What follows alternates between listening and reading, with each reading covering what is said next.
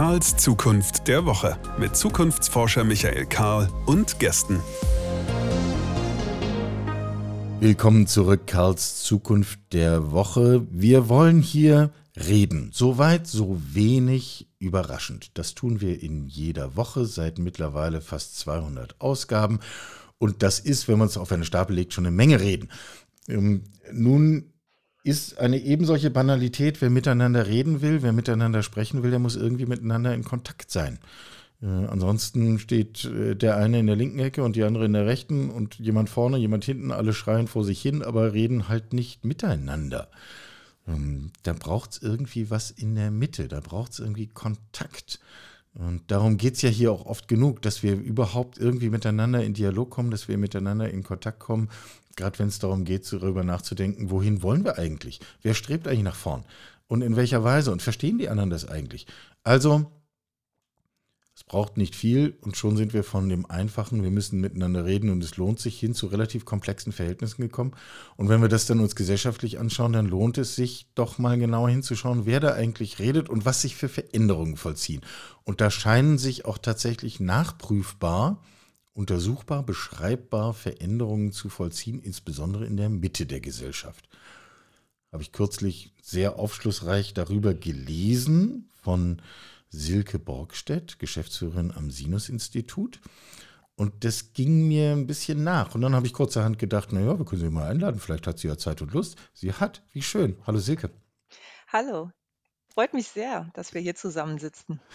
Bevor wir einsteigen, über Mitte reden und was wollen die Menschen in der Mitte und sonst wie, wir müssen einmal kurz, glaube ich, äh, einen gemeinsamen Grund und Boden schaffen.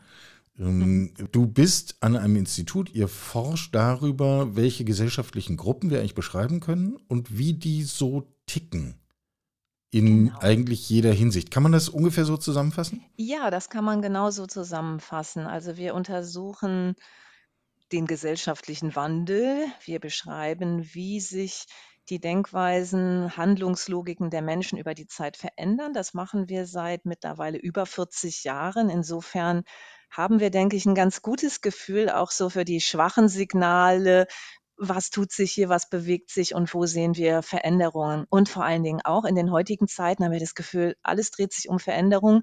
Aber hat es das nicht auch immer schon gegeben? Also auch die Frage, wie verändert sich eigentlich Veränderung im Moment? Das beschäftigt uns gerade sehr. Ja, gute Frage. Ich mache mir einen Knoten ins Taschentuch, weil das wäre interessant, nochmal darüber ein bisschen mehr zu hören, ob sich eigentlich zum Beispiel Veränderung verstärkt und das Tempo von Veränderung verstärkt und wie das eigentlich für, was das für einen Nachhall gibt. Machen wir aber gleich später.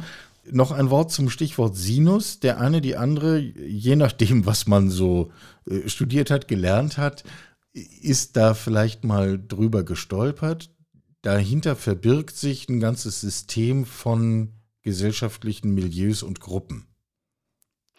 Richtig, das ist eigentlich ein wenn man so will, ein Datenintegrationsmodell. Also wir fassen dort Menschen mit so ähnlichen Werten und einer vergleichbaren sozialen Lage zu sogenannten Gruppen Gleichgesinnter zusammen. Ja, also Menschen, die mit großer Wahrscheinlichkeit ähm, in ähnlichen, ähm, ähnlichen Weisen handeln. Und das ist eben umfassend auf die komplette Alltagsästhetik, den kompletten äh, ja, Lebensalltag bezogen. Das heißt davon, wie mein Mann isst und äh, welche Art von Arbeit man machen möchte, wie man vielleicht politisch eingestellt ist, etc. Das ist natürlich eine starke Vereinfachung von Realität, aber es ist ein Erklärungsmodell, wie eine Gesellschaft äh, aufgebaut ist und wie sie sich entwickelt. Ja, und das machen wir aber natürlich nicht nur mit Zahlen, sondern das Herz der Milieuforschung schlägt qualitativ. Das heißt, wir sprechen mit Menschen aus allen Lebenswelten, äh, sind bei ihnen zu Hause, schauen so ein bisschen auch, wie sie sich einrichten, was ihr Lebensgefühl ausmacht und ähm, stellen das dann aber eben auch auf eine quantitative Grundlage. Das heißt, können auch sagen, wie viel Prozent der Bevölkerung gehören einem bestimmten Milieu an. Wie verändert sich dieses? Wie tickt dieses in Bezug auf Transformation, Photovoltaik, Joghurtmarken, was auch immer. ja, also das heißt, wir können schon so ein Bild erzeugen, es gibt gesellschaftliche Gruppen Und manche davon sind zum Beispiel äh, Veränderung, Transformation gegenüber positiver aufgestellt, treiben die womöglich. Andere sind dem gegenüber eher abwehrender, zurückhaltender aufgestellt, andere vielleicht neutraler. Das sind so Einordnungen, wenn ich das richtig übersetze. Ja, das ist so. Und es geht, das ist mir ganz wichtig, es geht nicht darum, äh, Unterschiede zu, zu verstärken oder Konflikte zu forcieren, sondern äh, genau im Gegenteil, die Vielfalt von Gesellschaft sichtbar zu machen. Denn häufig sind wir selbst äh, in unserer eigenen Bubble und um Menschen auch miteinander ins Gespräch zu bringen, um gesellschaftlichen Zusammenhalt zu fördern, muss ich auch erstmal wissen, wie unterschiedlich die Menschen sind, um zu sehen, wer kann denn schon mit wem und wie kann man andere Gruppen vielleicht auch zusammenbringen. Und insbesondere interessieren wir uns für ja, die eher auch unsichtbaren Gruppen, die vielleicht auch medial weniger laut sind. Äh, Sag mal ein Beispiel. Und deren Bedürfnisse. Und ja, deswegen ist, denke ich, ist das was ganz Wichtiges auch gerade in dieser Zeit. Ja. Sag mal ein Beispiel für so eine unsichtbare Gruppe. Ähm, also zum einen klassischerweise das, was wir so äh, als ressourcenschwache Milieus bezeichnen, also zum Beispiel prekäre Lebenswelten. Und das meint jetzt nicht es wird ja manchmal so ein bisschen gröber gefasst, auch, äh, mit Sinn von, äh, ja, das ist auch von, ähm, Ballermann-Tourismus bis und so weiter. Aber hier geht es wirklich um mhm. Menschen mit wenig Geld, die von Woche zu Woche oder Monat zu Monat denken müssen, sehr stark notwendigerweise in der Gegenwart verhaftet sind und äh, kaum auch Zeit haben, sich in der Öffentlichkeit zu zeigen oder auch Sorge haben, dort präsent zu sein. Interessanterweise gibt es auch durchaus gut, also gesellschaftlich stark teilhabende Gruppen, die aber trotzdem eher unsichtbar sind. Wir haben auch weiterhin zum Beispiel ein traditionelles Milieu in Deutschland, was eher noch so in einer Nachkriegswertewelt, wenn man so will, verhaftet ist, so sehr starke Bodenständigkeit, Anstand und so weiter. Die sieht man auch weniger oder hört man weniger. Und natürlich Gruppen, die sehr stark zeitbelastet sind, Alleinerziehende, überhaupt Menschen in der Rush-Hour des Lebens, die eben mm, mit anderen Dingen beschäftigt sind. Ja. Ja, das finde ich schon mal überhaupt einen wertvollen Gedanken, äh, sozusagen vor die Klammer zu ziehen und festzuhalten, dass man nicht immer nur von der Lautstärke und der medialen Präsenz darauf schließen kann, wer eigentlich überhaupt da ist und wer eine Stimme hat und wer ein Leben hat und ein Interesse hat. Hm. Dass das zwei ganz unterschiedliche Größen sind. Die Versuchung ist natürlich gewaltig, diesen Rückschluss zu ziehen. Ja, und im Moment ja auch aktuell, ne, was wir sehen in den Medien. Man hat ja das Gefühl, die halbe Gesellschaft ist wütend und Ja. will auf Barrikaden gehen etc. Und da ist es, glaube ich, sehr wichtig, das, ähm, das einzuordnen. Und auch, also es gibt ja ganz unterschiedliche Modelle und Möglichkeiten, das zu tun.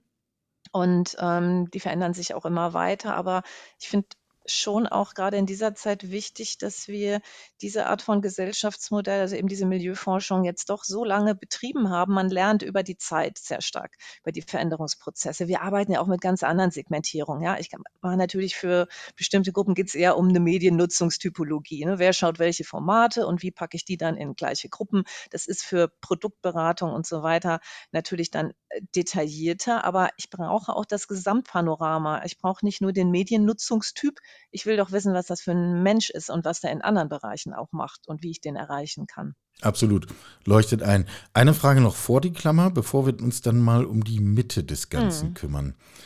Ähm, jetzt mal so von der ganz großen Vogelperspektive aus betrachtet. Sind wir eigentlich insgesamt eher erstaunlich stabil und tun immer nur so, als wäre alles in Veränderung? Oder sind wir, also was jetzt so die gesellschaftlichen Gruppen und deren Einstellungen angeht, oder haben wir es mit Bewegungen zu tun, die wir eigentlich gar nicht merken? Ich würde sagen, wir sind erstaunlich stabil. Okay. Also ähm, diese äh, Formationsveränderungen bewegen sich sehr kontinuierlich.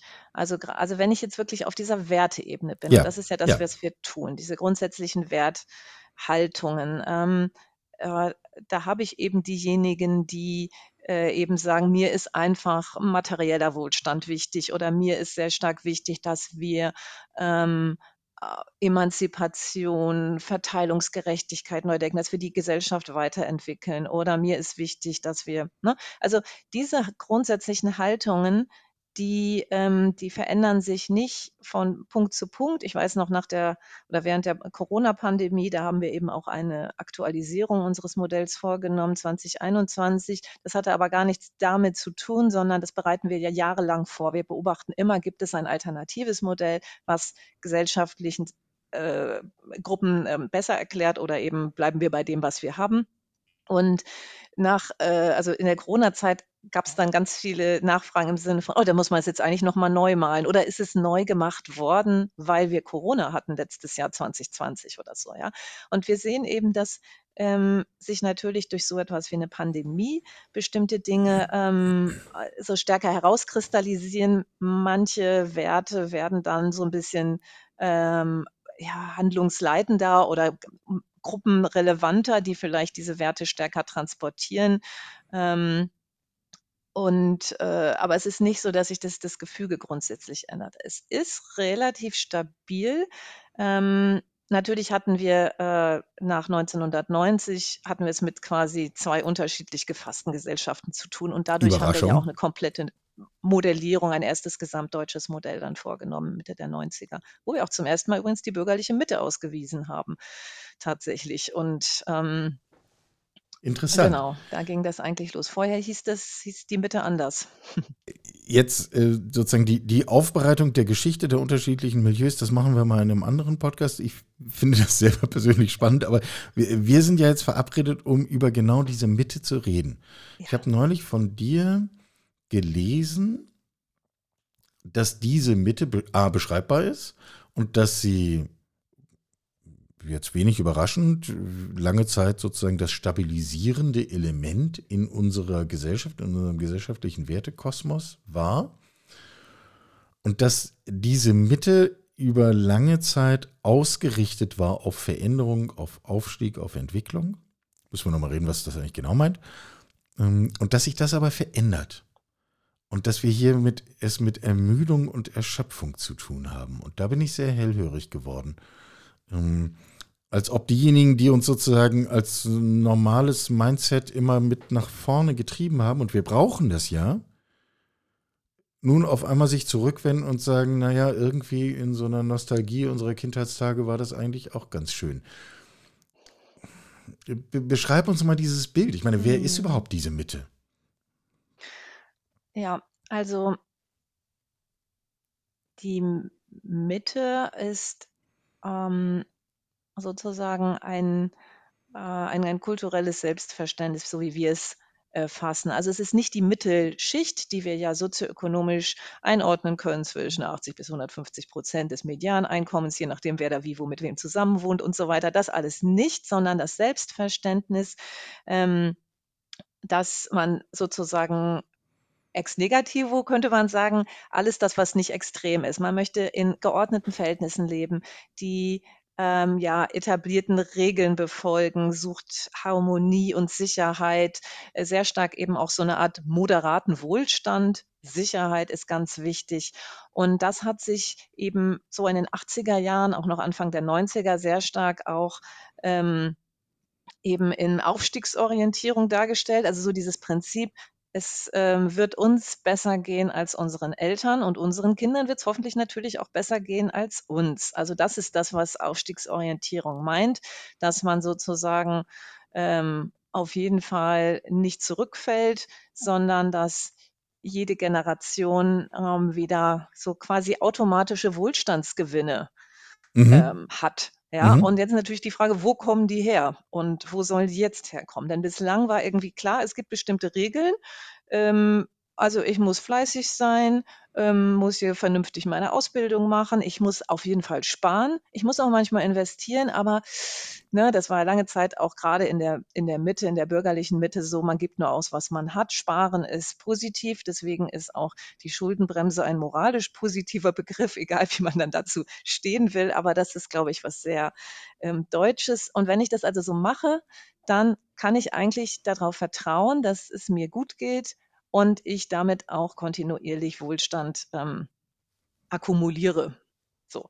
Und jetzt ist äh, so ein bisschen das Gefühl, es funktioniert so gar nicht mehr. Ich kann mhm. gar nicht mehr sicher sein, dass meine Kinder nach diesen definierten Wohlstandskriterien äh, mit den Maßnahmen, die man dazu ähm, ja, betreiben muss, damit noch erfolgreich sein kann. Wobei man sagen muss, also wir hatten immer diese bürgerliche Mitte, nicht die Mittelschicht, sondern eben diese, ja, diese Mitte ja. Von äh, 13, 14 Prozent der Bevölkerung, die eben äh, das so auch teilen und auch ganz stark, wenn bei denen was ankommt an neuen Entwicklungen, die haben sich ja auch dauerhaft modernisiert. Ne? Die sind ja auch weiter vorangegangen, auch sogar das Thema Nachhaltigkeit etc. ist alles in der bürgerlichen Mitte angekommen, dauerte manchmal ein bisschen länger, aber die haben sich ganz stark modernisiert. Auch das Thema äh, Deutschland ohne Ausländer wäre ein langweiliges Land. Da haben wir über die Zeit gesehen, das ist alles, hat sich alles hier normalisiert und ist hier angekommen.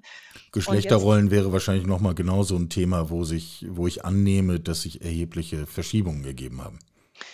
Ja, wobei man auch das ja so ein bisschen differenziert äh, sehen muss. Aber lassen wir das Thema vielleicht auch noch ganz kurz beiseite. Ist, ist auch noch mal quasi ein eigener Podcast. Okay.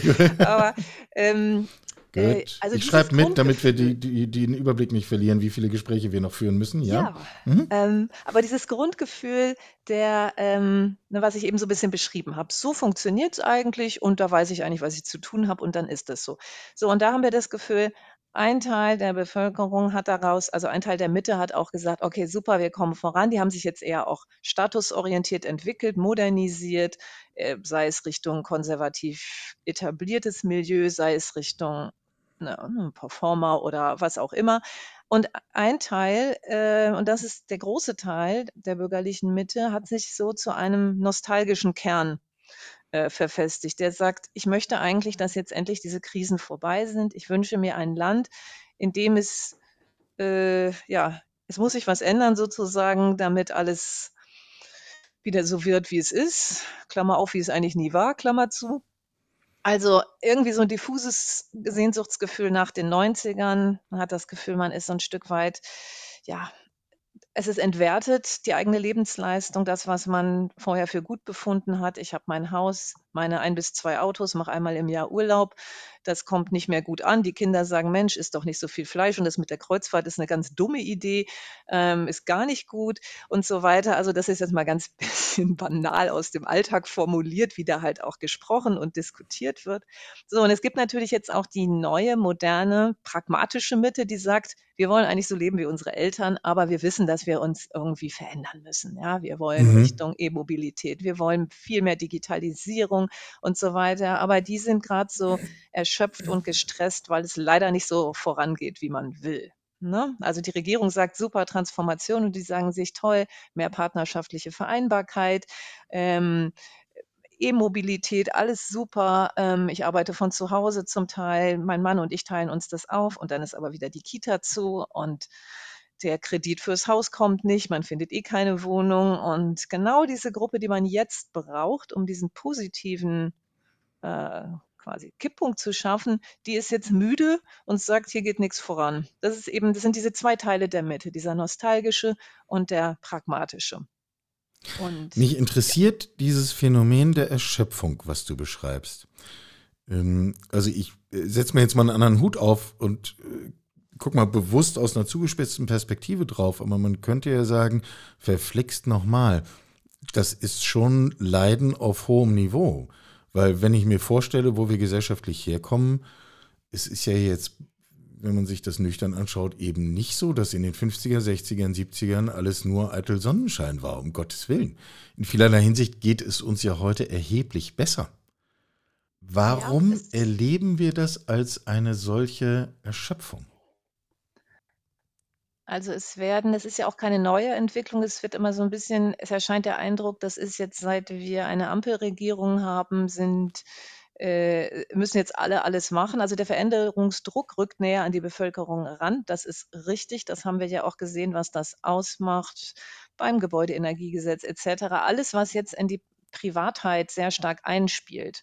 Ja. Also sozusagen Trans Transformation, das wollen wir irgendwie alle. Das sehen wir ja auch weiterhin, dass eine hohe Zustimmung ist, dass man äh, klimaschutztechnisch da viel mehr tun muss.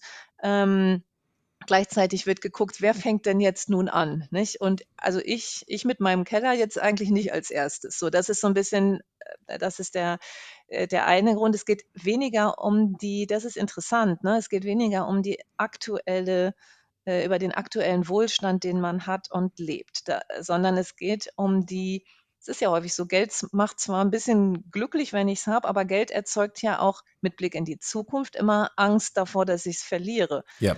Und wenn ich so progressionsmäßig denke, im Sinne von, eigentlich muss es immer mehr werden, so ein Zinsprinzip, ja. Also ich habe eigentlich immer permanente Dividende einlaufen, dann ist ja auch schon, wenn es gleich bleibt, ähm, nicht mehr gut. Und jetzt haben wir natürlich reale Kaufkraftverluste durch eine Inflation und das Gefühl, da kommt noch nichts Positives nach. Also es fehlt ein ganzes Stück weit dieses, da müssen wir irgendwie durch was durch, aber wir wissen nicht, wie das aussieht am Ende. Das ist nicht so wie so eine Finanzkrise, wo ich so diese Kurven angucke und irgendwann bin ich da wieder durch. Ja, da helfen ja auch teilweise solche Erklärungen und Visualisierungen, aber hier ist überhaupt nicht klar, was am Ende rauskommt für viele Menschen. Ja, also was, wo, wo sind wir denn dann und wie stehe ich da? Also man weiß, da passiert jetzt was, das wird neue Gewinner und Verlierer produzieren und ich weiß noch gar nicht, auf welcher Seite ich sein werde. Und noch schlimmer, ich weiß noch nicht mal, was ich tun muss, damit ich zu den Gewinnern gehöre. Genau auf den Punkt wollte ich gerade zu sprechen kommen. Den finde ich nämlich gerade, wenn, wenn wir überlegen, wie gestalten wir Transformation und wohin eigentlich, also mit welchem Ziel, den finde ich super spannend, weil sich ja offensichtlich das gesamte Koordinatensystem verschiebt. Die Dinge, die immer richtig waren, führen nicht mehr zu dem Ergebnis, von dem ich immer ausging, dass sie dahin führen. Ja, das ist richtig. Und vielleicht noch ein Beispiel. Es gab äh, vor ein paar Monaten vom Institut der deutschen Wirtschaft in Köln eine Untersuchung dazu, ähm, dass gerade dort, wo es auch äh, den Menschen jetzt noch relativ gut geht, die aber wissen, dass etwas passieren wird, also klassische Transformationsregionen, wie sie da heißen, ja, wo ähm, zum Beispiel energieintensive klassische Industrien vorhanden sind, dass dort äh, eben auch besonders äh, hohe Befürchtungen sind und auch Zukunftspessimismus. Also es geht ihnen eigentlich gut, aber man weiß, da passiert jetzt was und kennt nicht das Ergebnis und wo man dann da stehen wird. Und vor allen Dingen auch, wie lange das dauert. Wenn man weiß, okay, das wird jetzt ungefähr fünf Jahre dauern, dann ist das umgebaut oder die Strecke ist dann saniert und dann geht es wieder weiter, hm, weiß man ja alles nicht. Also dieses Leben mit Verunsicherung, das ist nichts für die Mitte. Das kann man in anderen Milieus ist das okay, spannend oder, äh, man muss heute eh resilient sein oder mal gucken, was da kommt und wenn es nicht so ist, dann gehe ich halt in ein anderes Land oder mal gucken, was passiert.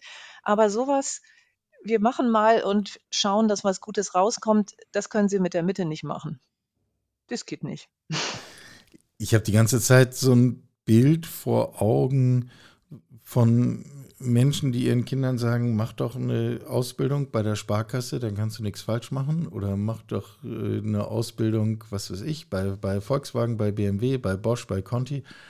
Ähm, so alles das, was 20 Jahre zurück sicher den Stempel bekommen hätte, ist vielleicht langweilig, das ist nicht aufregend, du entwickelst dich wahrscheinlich nicht, aber damit machst du echt nichts falsch. Das wird dich in ein solides Leben führen. Mhm. Und dieselben Antworten machen heute offensichtlich keinen Sinn mehr. Jetzt hast du eben gesagt, das kann man mit der Mitte nicht machen. Was also macht denn das, das, mit der ich Mitte? Das ist jetzt ein bisschen böse. Ich meine ja nur, also was mir zum Beispiel total fehlt, an diesen schnell, an, an vielen Punkten ist ja ganz viel dran. Vielleicht ist es ja wirklich aktuell besser, eine tolle Ausbildung zu machen, da voll drauf zu setzen, anstatt irgendwas Wildes äh, was auch immer zu studieren, Influencer zu werden ja. und so weiter. Also ich, ich finde, was, was fehlt, ist tatsächlich auch eine äh, Anerkennung. Also deswegen arbeiten wir sehr stark mit diesem, ja, so, sozusagen mit einem ressourcenorientierten Ansatz. Was bringt dieses Milieu mit? Was kann es? Was meint es beitragen zu können?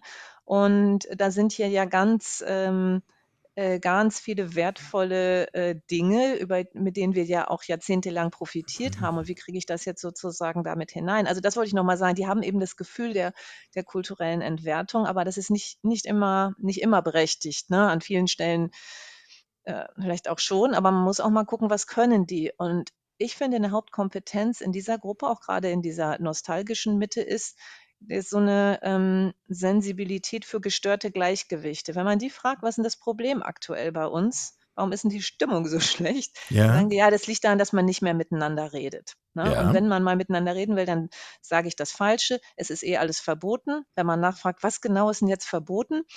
Ja, da kommt dann ja auch nichts Richtiges. Aber so dieses Gefühl, verboten heißt für diese Gruppe häufig, ähm, es ist einfach nicht gewünscht und ich mache mach mir damit nicht unbedingt Freunde oder das ist nicht anerkannt bei den zum Beispiel regierenden Gruppen oder den, den, äh, den Leitmilieus. Die Art und Weise ist nicht anerkannt, wie ich denke. Und deswegen, und ich bin offenbar auch gar nicht mehr sprachfähig. Man verliert sozusagen schade. seinen Safe Space, auch wenn man gar nichts anders macht, als man immer schon gemacht hat. Ne? Hm. Genau. Ist das das, was uns dann zu der Nostalgie zu 90er Jahren äh, hinführt, wo es ja völlig normal und anerkannt war, ganz anders über Menschen mit Migrationshintergrund zu reden, ganz andere Begriffe zu benutzen, ganz anders über Männer und Frauen zu reden. Also mal bei diesem Sprechbeispiel zu bleiben. Mhm. Damals war das alles, da, da ging das noch. Ist, mhm. ist das die Quelle von Nostalgie? Ja, ein 'n Stück weit, dass man aber, äh, andererseits hat sich ja auch haben sich ja auch da Dinge gewandelt. Da hat man natürlich auch anders gesprochen als den 70ern, ja? Da ist ja auch keiner mehr mit Fräulein angesprochen worden auf der Straße oder was auch immer. Also, es hat sich ja immer kontinuierlich weiterentwickelt. Es gibt, äh, einfach die, sagen wir mal, die wahrgenommenen verhärteten Fronten. Ob das dann wirklich so ist? Jeder würde ja also, an vielen Stellen hört man dann ja, wenn wir auch manchmal so milieuübergreifend arbeiten, ähm, äh, dass auf der einen Seite angeblich niemand etwas verbieten will und auf der anderen Seite angeblich jeder auch. Also das ist immer interessant, wenn man dann im Gespräch ist oder im Austausch, dass ähm, vieles sich sehr schnell auflöst, aber dass offenbar diese Kontaktpunkte weniger stark vorhanden sind, weil man natürlich auch in eigenen Netzwerken stärker agiert, auch gerade vielleicht im Social-Media-Bereich etc. Klar. Mhm. Klar, die, die Echokammern werden immer, immer stärker und wirkmächtiger. Ich könnte das, was du schilderst und beschreibst, für mich übersetzen und sagen, ich mache mir da schon Sorgen. Um, ähm, und ich versuche mal zu beschreiben, warum. Und dann kannst du diese Sorge hoffentlich entkräften oder zumindest sagen, was wir tun könnten, um ihr hm. entgegenzuwirken. Wenn wir ein Bild einer Gesellschaft hatten, die in ihrem Kern eine Gruppe hat, die einerseits Stabilität sucht und andererseits aber ein Gefühl dafür hat, Dinge entwickeln sich. Und das ist was Gutes. Und wir auf einmal feststellen, dass diese selbe Gruppe, dieser selbe Kern das Gefühl hat, alle unsere Entwicklungsbilder ziehen nicht mehr und sich eher in die Entwicklungsverweigerung begeben. Und das zu einem Zeitpunkt, wo wir eigentlich, nach meinem Eindruck zumindest, es mit mehr Veränderungsnotwendigkeit denn je zu tun haben. Dann finde ich das keine gute Nachricht. Das ist richtig, aber ich glaube, es hat sich auf jeder Seite ein Stück verändert. Also die, die waren schon immer, also das ist, war so immer so ein bisschen eine unsichtbare Modernisierung. Also nicht so jemand gesagt hätte, so und jetzt müsst ihr das mal machen oder also die haben es auch nie so wahrgenommen, sondern es war irgendwie klar, das ergibt sich so. Das waren so ein bisschen die, nicht die Early Follower, vielleicht so ein bisschen die Middle oder Late äh, Follower und das hat sich automatisiert ergeben. Und im Moment gibt es ja also wir schauen jetzt auf diese Gruppe, aber wir können genauso gut auf andere Milieus schauen, die ja sozusagen quasi im äh, Veränderungstaumel oder in der Veränderungsbegeisterung sind, die Wandel feiern und auch laut feiern. Und ähm, das trifft eben auf diese Sorge für äh, Sorge äh, um vielleicht zu dis disruptiven Wandel, das Gefühl, nicht mithalten zu können, also den wachsenden Anforderungen der Komplexität nicht, ähm,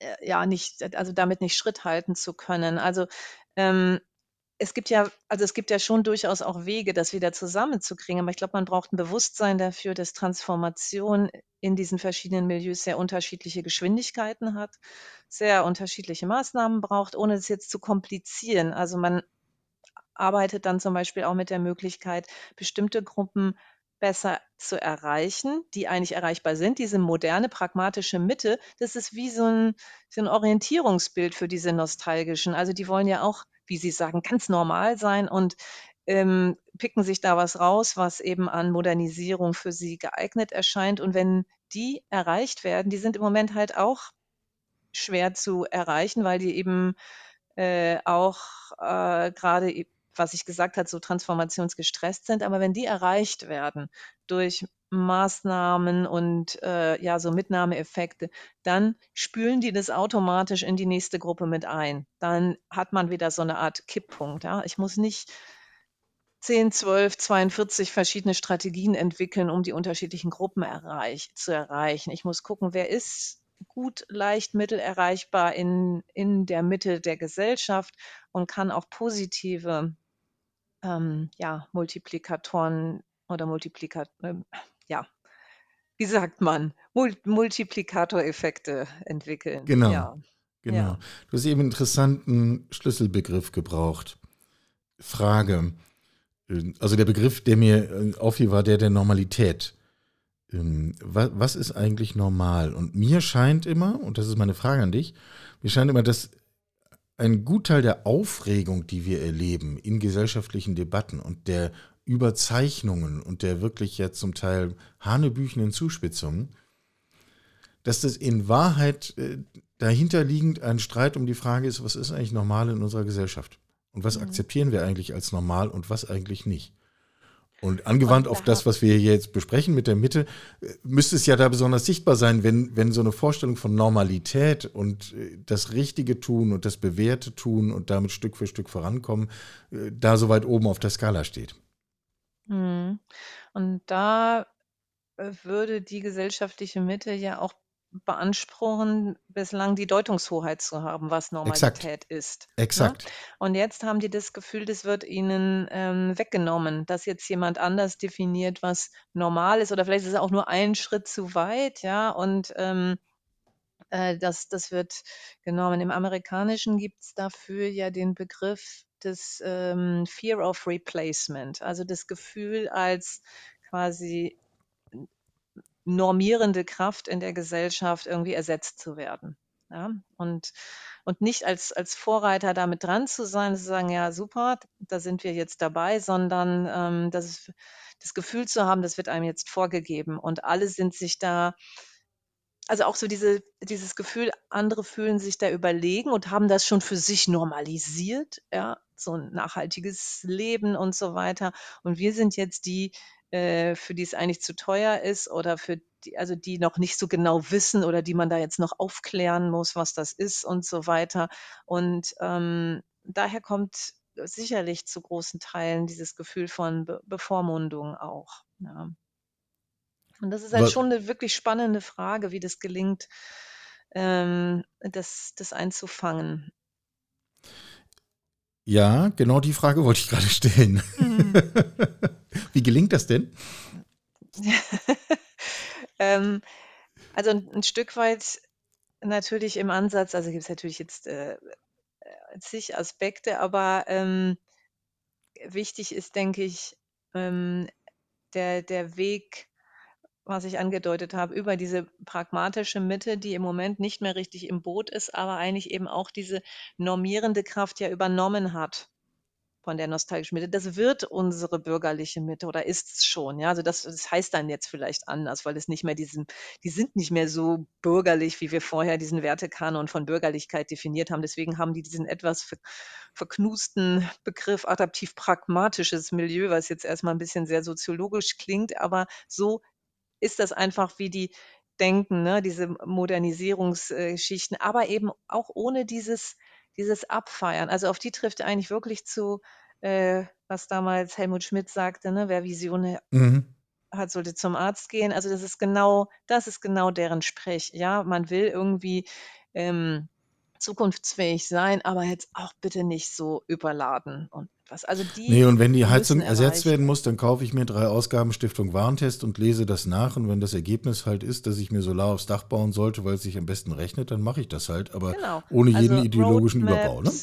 Ja, alles, was mit Roadmaps, Mentoring zu tun hat, ein Elterngeldrechner, wenn man jetzt mal ein, also was auch immer, alles, was ich so ein bisschen durchplanen ja. kann und dann weiß ich, was ich habe. Das ist, das ist dort einfach sehr stark der Schlüssel und die sind ja nicht die sind, würden von sich sagen, sie sind eher unpolitisch. Ha? Die sind jetzt nicht ähm, Mitglieder in Parteien häufig, sondern die sagen, habe ich jetzt eigentlich nicht so viel Zeit für und waren auch immer so irgendwie wechselnd zwischen den verschiedenen demokratischen Parteien. Ja, dann ist es mal mehr CDU, mal SPD, dann kann man ein bisschen Grün mit rein, aber auch nicht zu viel, nur ein bisschen. Also es ne, ist so ein, so, ein, so ein changierendes Bild aus irgendwie sowas, was jetzt gerade passt. Und, ähm, und das ist, ähm, das ist äh, stabilisierend und wichtig gewesen. Und wie gesagt, die, die drohen äh, aktuell auch ein Stück weit dieses Vertrauen in ähm, ja, das, das aktuelle System auch ein bisschen zu verlieren, ja. Aber die wären wieder einzuholen. Nostalgische Mitte direkt ist, glaube ich, ziemlich schwierig gerade. Das kann, glaube ich, fast nur gelingen, vor Ort, also wenn das Thema Transformation nicht nur so ein Top-Down-Ding ist, ja, das ist das Große und da wollen wir hin, sondern was passiert bottom-up, lokal, funktioniert ziemlich viel, ehrlich gesagt, auch mit diesem Milieu. Also wenn man gemeinsam eben vor Ort, das sehen wir im Bereich der, ähm, des Quartiersmanagement, in der Stadtentwicklung, ähm, auch wenn in der ja, in der Kommune Dinge zum Thema auch Migration und so weiter geklärt werden, wenn das gemeinsam passiert vor Ort, und die Selbstwirksamkeit erleben und äh, ja, Aktivierung eigentlich, ja, und auch das Gefühl, das bringt jetzt was. Mir fällt ja. dazu das Thema Energie ein, ja. weil man ja sieht, dass sich jeglicher Widerstand zum Beispiel gegen Windenergie sofort in Luft auflöst, wenn man anfängt, mit Kommunen darüber zu reden, guck mal hier, ihr könntet an den Gewinnen davon beteiligt werden, ja. was diese drei Windräder hier erzeugen. Schon sind alle glücklich. Ja, also sobald es runtergebrochen ist, ähm, auf, äh, ja, auf den lokalen Bereich äh, funktioniert es gut. Dann gibt es so, ach, so, so äh, quasi äh, langsam drehende Geschichten. Also wir haben schon auch das Gefühl, dass so ein demokratisches Grundverständnis äh, irgendwie im Abebben ist. Also haben manchmal das Gefühl, viele Menschen wissen gar nicht, wie das ja eigentlich so funktioniert. Oder es ist so ein bisschen dieses Gefühl, äh, das ist halt da. Ne? Demokratie ist irgendwie vorhanden. Ähm, aber damit habe ich jetzt auch nichts weiter zu tun. Da kümmern sich andere drum. Ich profitiere davon. Ich zahle ja meine Steuern und so weiter. Ähm, es hat mal jemand beschrieben ähm, als, also so ein bisschen Demokratie als Hotel. Ja, ich bin mhm. da irgendwie und nehme Dienstleistungen, aber ich mache da nichts Besonderes und eigentlich müsste das ja ein Zuhause sein, wo alle auch mitarbeiten, dass es irgendwie einigermaßen gemütlich ist und jeder seinen Beitrag leistet und so weiter. Und hier ist irgend so eine Dienstleistungshaltung. Ja, das ist irgendwie okay, klar, ist schön. Dankeschön, dass ich in der Demokratie leben kann, aber so toll ist jetzt auch nicht. Also ne, dieses, diese Selbstverständlichkeit, von dem freien System, in dem wir leben, ähm, dieses Bewusstsein eben auch durch, durch Demokratiebildung zu fördern, das ist, glaube ich, auch sehr, sehr wichtig. Das geht halt nur nicht von heute auf morgen. Und das hatte zum Beispiel die nostalgische Mitte schon viel stärker. Also auch so dieses, es ist völlig unanständig, nicht wählen zu gehen. Ja, oder, mhm. sowas, ja? oder man engagiert sich vor Ort, man ist in Vereinen, man ist irgendwie, ähm, ja, da gibt es ähm, ja, das System, in dem wir leben, ist in sich, in sich gut und ich habe bestimmte Bürgerpflichten und das mache ich auch so. Und ähm, das ähm, löst sich gerade so ein bisschen auf. Es gibt viel mehr, wo ich vielleicht irgendwie mitbestimmen kann, aber welche Relevanz hat das eigentlich? Und dann gibt es die Leute, die da irgendwas machen und da habe ich eh keinen keinen Einfluss drauf. Ja. Aber aus dem, was du schilderst, äh, das äh, stimmt mich jetzt eigentlich relativ optimistisch ähm, jetzt auch im Unterschied zu der Sorge, die ich ungefähr vor zehn Minuten formuliert habe. Weil da gibt es ja Handlungsoptionen ohne Ende. Ja, aber sicher. Ich bin ja auch überhaupt nicht pessimistisch. Das an sich finde ich jetzt auch eine gute Nachricht, weil das wäre ja sonst blöd, wenn, wenn du in deiner Rolle Uff, ne? ja. pessimistisch wärst, ähm, aufgrund der Daten, die du siehst. Aber also äh, alleine vor Ort sich dann zu überlegen, ja, Herrgott, dann muss man halt mal den das Engagement für die Freiwillige Feuerwehr irgendwie nostalgisch auslegen und schon erreiche ich andere Menschen. Und, ähm, die sind also, ja eh in der Feuerwehr. Eben. Ja, die sind da ja schon. Und was kann man auch, das ist ja auch eine ganz, also auch gerade diese sogenannten äh, Intermediären, ähm, wie sie da so heißen, als Akteure, die eben so mittelnd wirken. Ja, das kann eben der Verein sein vor Ort etc., die Bürgerinitiative. Da passiert ja eigentlich auch ähm, ziemlich viel. Und ich, ich glaube auch, dass es wichtig ist, sich da nicht so ja, hineinzureden. Auch dieses ja, natürlich haben wir Herausforderungen und so weiter, aber es geht auch nicht allen Unternehmen schlecht. Es geht den Menschen relativ gut, ja. Also natürlich sind die Verhalten optimistisch, gerade mit Blick auf Veränderungen. Aber wenn man dann eben schaut mit Blick auf die persönliche Situation, ähm, sehen wir da doch einen sehr, sehr hohen Optimismus auch mit Blick jetzt auf die nächsten zwei, drei Jahre. Ne? Es ist immer, wenn es um mich selbst geht, du denke ich, das geht äh, ganz gut aus und so weiter. Und wenn man dann immer weiter weggeht von einem selbst, also wenn man dann Blick auf Deutschland oder der Welt, dann wird es ja immer negativer, ne, der Blick in die Zukunft. Aber auf, Blick auf die persönliche Situation ist das nicht so negativ.